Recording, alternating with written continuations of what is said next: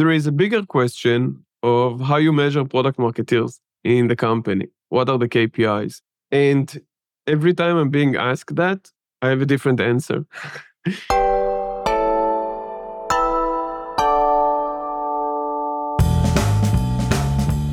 Hello and welcome to Confessions of a B2B Marketer. My name is Tom Hunt, your host. And today we have a product marketing masterclass with Eyal Webber Zvik of Cato Network. So Eyal used to be a software developer, then moved to product management, and then moved over to product marketing, e.g., the light side, as you'll hear us discussing shortly. Before that, massive shout out to Fame. They are the people that run my social platforms, our email newsletter, and also the podcast that you're listening to. If you want help with any of those things to help your B2B business generate fame, then go to fame. The fame.so, request proposal, say that Tom sent you, and I'll make sure we look after you very well. So let's jump into this discussion with Eyal now.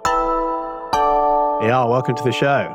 Great to be here. So, from my research, it seems like you've come from the dark side to the light side, but correct me if I'm wrong. So, I understand you have software engineering skills, e.g., you can code. I understand that you also have product management skills. Is that correct? Yes. So I wouldn't say that I can code. I could code. Not sure if that skill is still with me anymore. But yeah, I started as a geek officially. Mm-hmm. Then I made it, tried to make a career of it in software engineering. Very early on, got tired with my own bugs and decided I don't want to code so much. And I moved to project management. From there to product management. And I always considered I was on the light side until I moved to product marketing. And then I realized what is the really light side of things.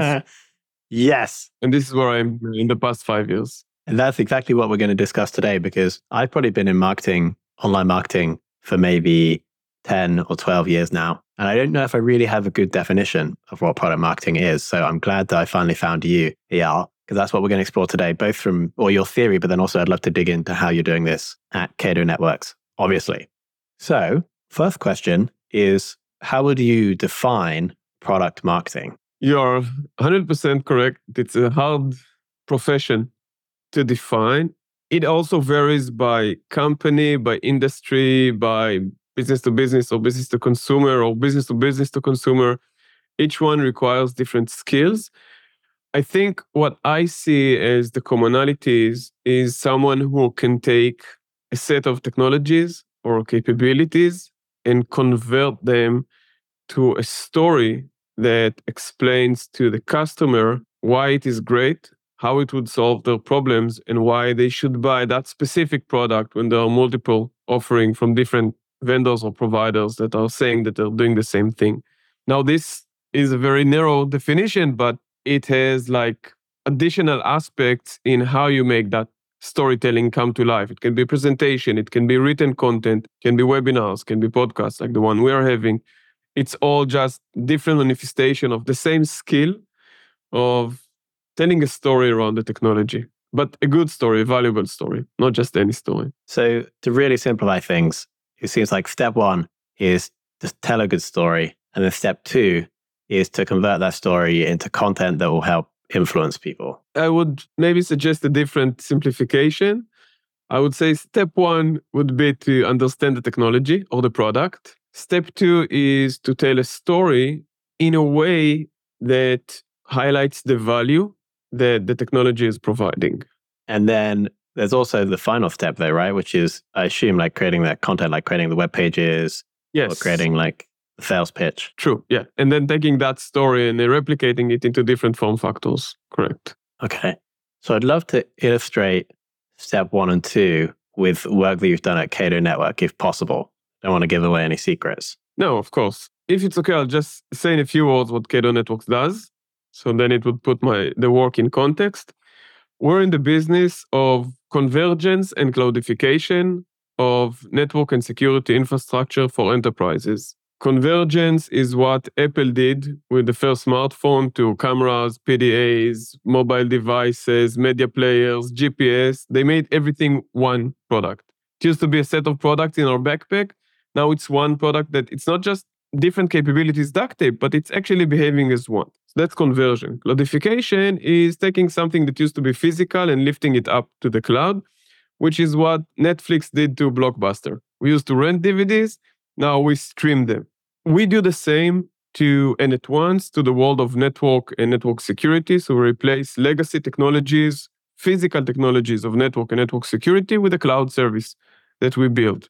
The story is that by doing so, we make the IT teams in the enterprise much more efficient, effective, agile, dynamic, fit for everything the business needs in order to succeed in selling, growing, and continuing to build the business. So, this is what Cato does in a nutshell. So, if I take it to step one, understanding the technological building blocks in what we call a convergence play of taking multiple technologies and combining them into one, myself and my the PMMs in my team need to understand the different technological domains. So, for example, it can be firewalling, intrusion prevention, SD-WAN. I'm throwing acronyms now.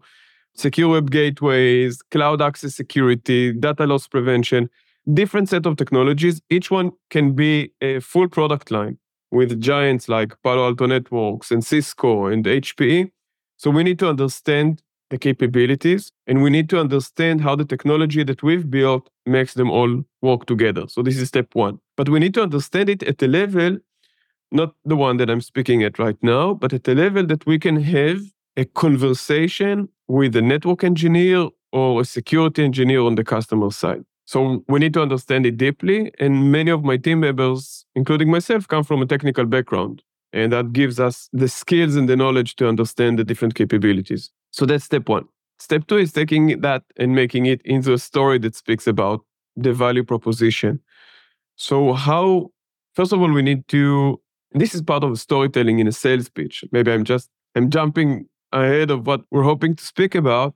When we tell a customer about a product that we are offering them, the blueprint, as I was taught and I'm using, is that first we need to agree on the problem, regardless of our specific offering. We need to agree what the problem is, where, where is the pain that we're looking to solve and to relieve.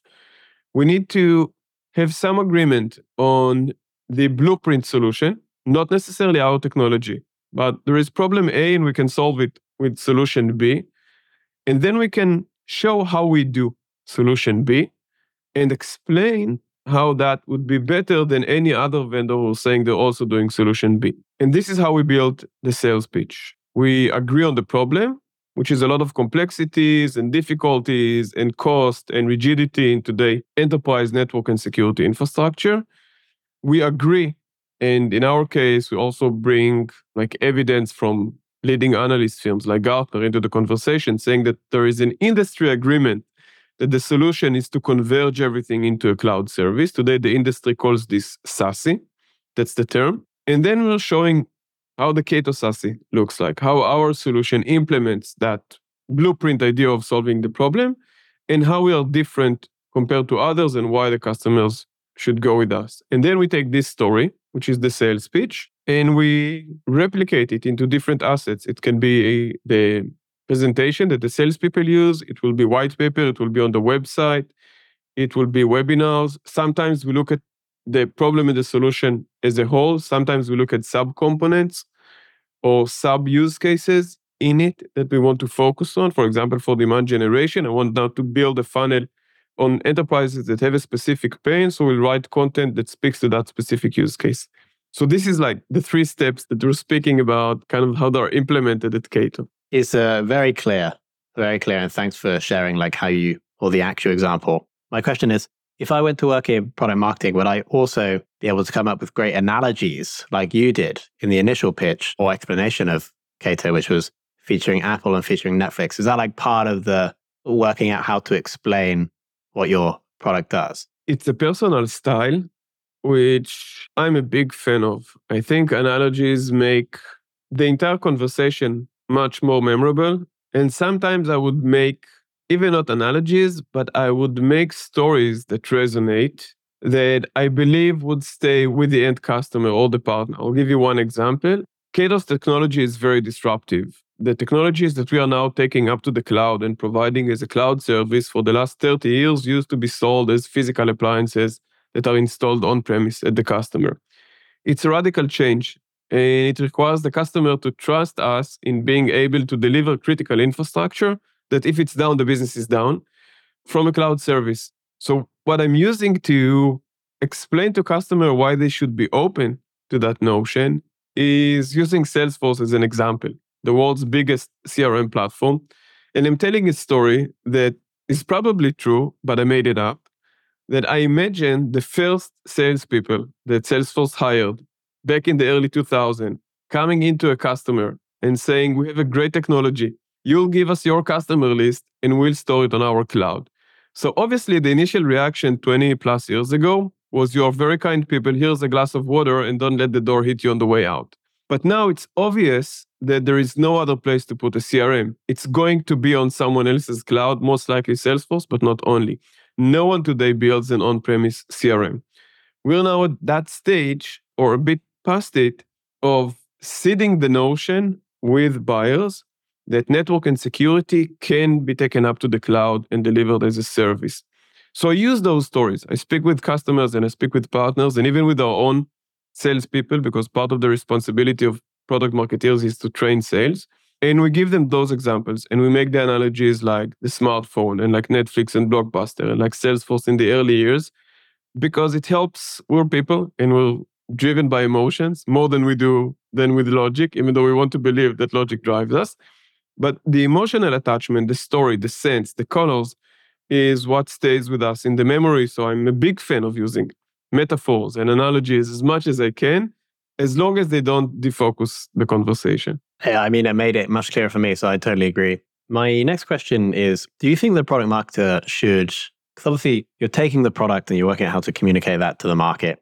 Do you also think that the product marketer should have a role in taking information back from the market and giving it to the product team to maybe change what is being built? The short answer is 100% yes. I think that everybody who has direct interaction with the market, with the customers and the partners, should feed information back to the product team. At various stages of a company and the company culture, at some point, the product team will engage directly with customers and partners and build a design partner forums or advisory boards, and they can be fed by them directly they would usually feed in information that would help make more tactical decision. We need this feature or that feature or make that feature behave slightly differently. I think that where product marketing can be of great value is looking at the macro view of the target market and say, this is a trend that we are seeing. This is a message that we don't use, but we see competitors use and resonates well. We see for example, that while we're speaking with a certain executive in the company, too often the decision is with another executive. So now we need to understand how to market into that other individual. For example, in our case, it can be the person who's responsible for the network or the person responsible for security. They expect to see different things in the product. Even if we have all the capabilities, we need to bring some of the capabilities forward or demonstrate them before. So there's always feedback that should come in. I tried today myself and my team were more focused on the macro vision and less on the micro. But sometimes we meet customers and we'll get tangible feedback on specific features. And of course, we'll go and, and convey it back to the product organization. What are the assets that you guys are creating from the story at the moment? Obviously, we have the sales pitch, but what else do we have? So, even before we do the sales pitch, there is something that I inherited here in Cato which I think every product marketer should do if it's a group or an individual PMM in a small company, and that is to build a kind of a core brief document.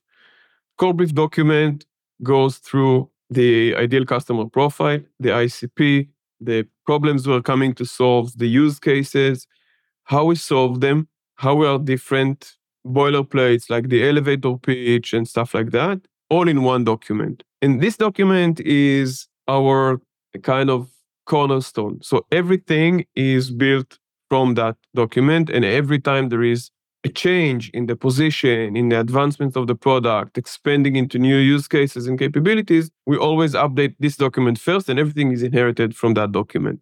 Once you have that document, it makes it much easier that whatever asset you create, we all speak in the same tone and speak to the same use cases and maintain focus. We can create 100 different assets from that, but we all start from the same point and same messages. So once you have this core brief, the next step, the next item would be the sales pitch, like we said.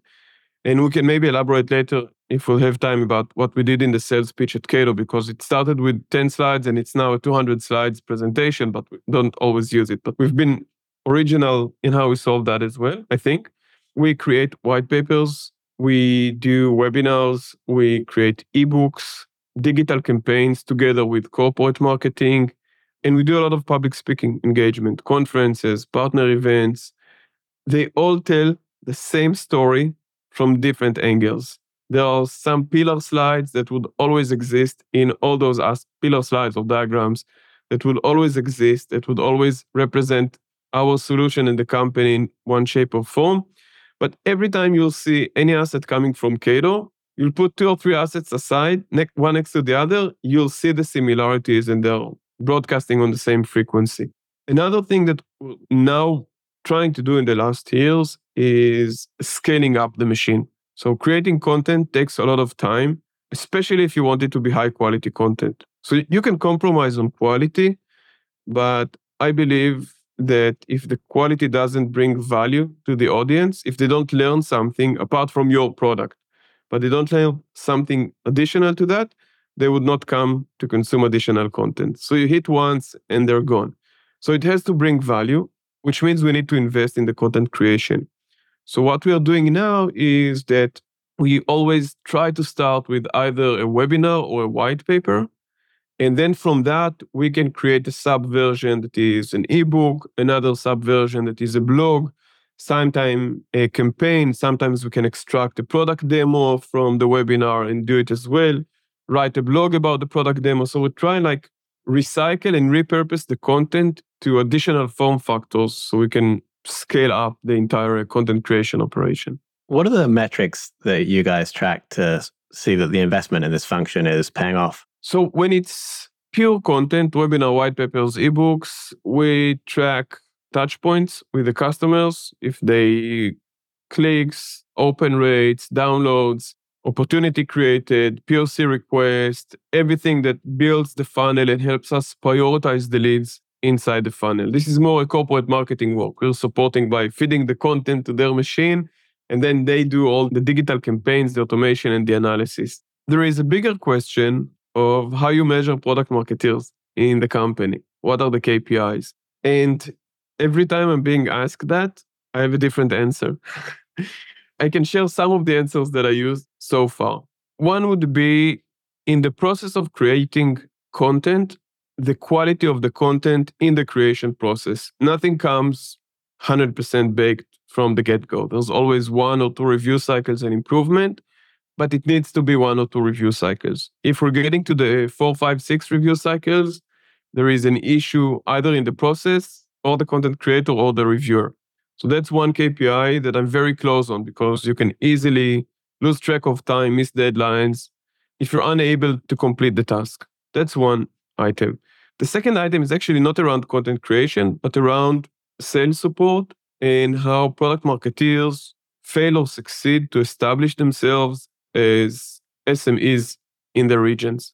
And what I do for that is that I defined here at Cato for myself something that I call a professional popularity KPI. And that means that members of my team that operating globally need to meet two KPIs after they start working. In the respective region, I have PMMs for North America, Europe, and the APJs. In their each respective region, they need the entire sales force in that region to know their first and last name. Mm-hmm. if everybody knows who they are by their full name, it means that they created value and made an impact to a degree that they are memorable. On a global scale, I want everybody to know them by their first name. If they don't achieve that, the first one within six months and the global one within a year, I did something wrong in onboarding them or hiring them or coaching them. And so, do you test that by surveying the salespeople by saying, Who is your PMM? I don't need to survey that because if I won't get positive feedback about their value, I'll notice even before that that something is off. But you know, everybody's using Slack today. So you can see who is contributing and who they're interacting with. And I can see how much sales support requests are reaching me or being already addressed directly to the regional PMMs. And if I get almost zero sales support requests coming back to me to HQ, then the regional teams are doing a great job. Makes sense. I would love to dig into the point you were mentioning about the nuance with the sales pitch that you guys defined. So again, it's a derivative of selling a platform solution that converges many capabilities into it. So we need to pitch the solution to show a deep enough level of details to build the confidence that it's a viable solution and it's mature and it's fit. But we can't go down the rabbit hole all the way because we'll never finish the sales pitch. And because we know there'll be a lot of questions, because the technology is disruptive and different from what customers are used to see, we need to leave enough time for a conversation at the sales meeting. So sales, a first intro sales call is usually about 45 minutes to an hour. We built a short sales pitch that is up to 15 minutes. In those 15 minutes, we go through a short discovery of the customer environment and the customer pain, explaining, agreeing on the problem as a whole, agreeing on the blueprint solution, describing our solution, how it is different, and then that can be concluded in 15 minutes. It's a scripted presentation that all our new hire sales go through a training session of practicing it and presenting it until they are vetted to start actually pitching to customers. At the end of these 15 minutes, which is what we call the front end, the presentation stops at a menu slide. And that menu offers the opportunity to zoom in into different capabilities. Today, I think there are like 15 options there. The title is What Would You Like to Speak About Next? And then they can have a conversation with the customer you're interested more in the security capabilities, you want to hear about the network, you want to hear about our cloud architecture, managed services, whatever. Every time the customer says, let's speak about that, they click, they go into a dedicated module that can be between five to 10 slides. They can go through it. At the end of it, it jumps back automatically to the menu slide. So they can have this a la carte conversation based on specific customer areas of focus or interest so they come with the pitch. The pitch sells the solution, but if they need to show more level of details, it's handy there. So the entire file is now a little over 200 slides, but the front end is 12 or 13 slides, if I remember correctly. How do you think product marketing changes, if at all, over the next one to two years? I don't know what to say about the next one or two years. I think it's probably going to be a continuation of establishing the role of that position within businesses. I think that for many years, this was almost an absent practice or one that was had very low investment and focus on. And I think that as more and more enterprises are giving product marketing the weight that it deserves in the business and in the sales and marketing organization, then more people learn the profession and they can pay that knowledge forward and more companies understand the value and build bigger teams. And it's becoming you know a new profession that now every company understands that they need to have. There's a question of when and how many but it's a necessity. Think about devops 20 years ago. Initially no one thought it's needed. Then the wave started to roll and now there are big groups in every company. So i think this is what we are in right now coming from product management. Before that i've seen that happen in my previous career I've been in an era where there, I would say that I'm a product manager and no one could really understand what it means. And I would be a single product manager with a team of 40 engineers, which is not proportional or even greater. And now there is understanding about the importance and the value and the significance and the criticality of product management. I can tell you that today at Cato, I think the product management team is three times the size of my team. So their value and, and weight in the organization is exactly where it should be. And overall, there's also a great appreciation, specifically at Cato, but I see it in other companies as well, to product marketing. So moving forward, it's it's going to continue to mature, and then we'll figure out what is the next profession that everybody's going to discover that they need. I mean, I was going to say, what do we think is next for ER? Because if we carry on the trend line from software engineer through product marketing, next is going to be like content or design, right? I like to write and build content, but design would never be my profession because that would take the entire industry 20 years backwards.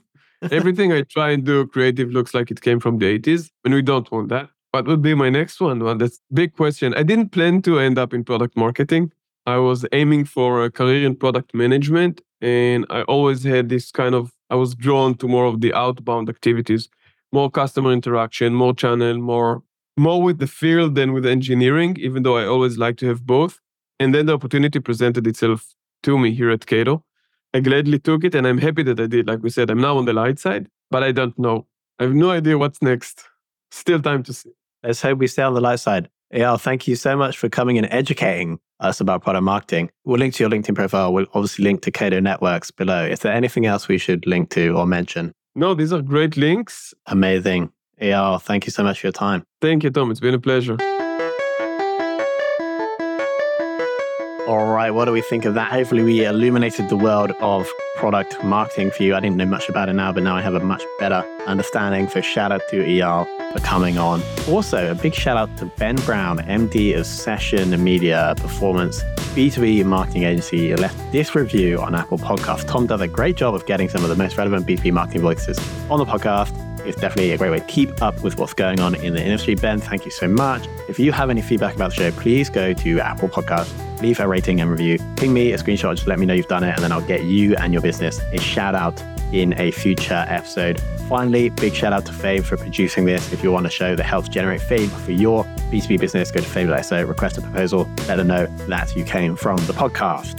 And of course, finally, thanks to you for listening.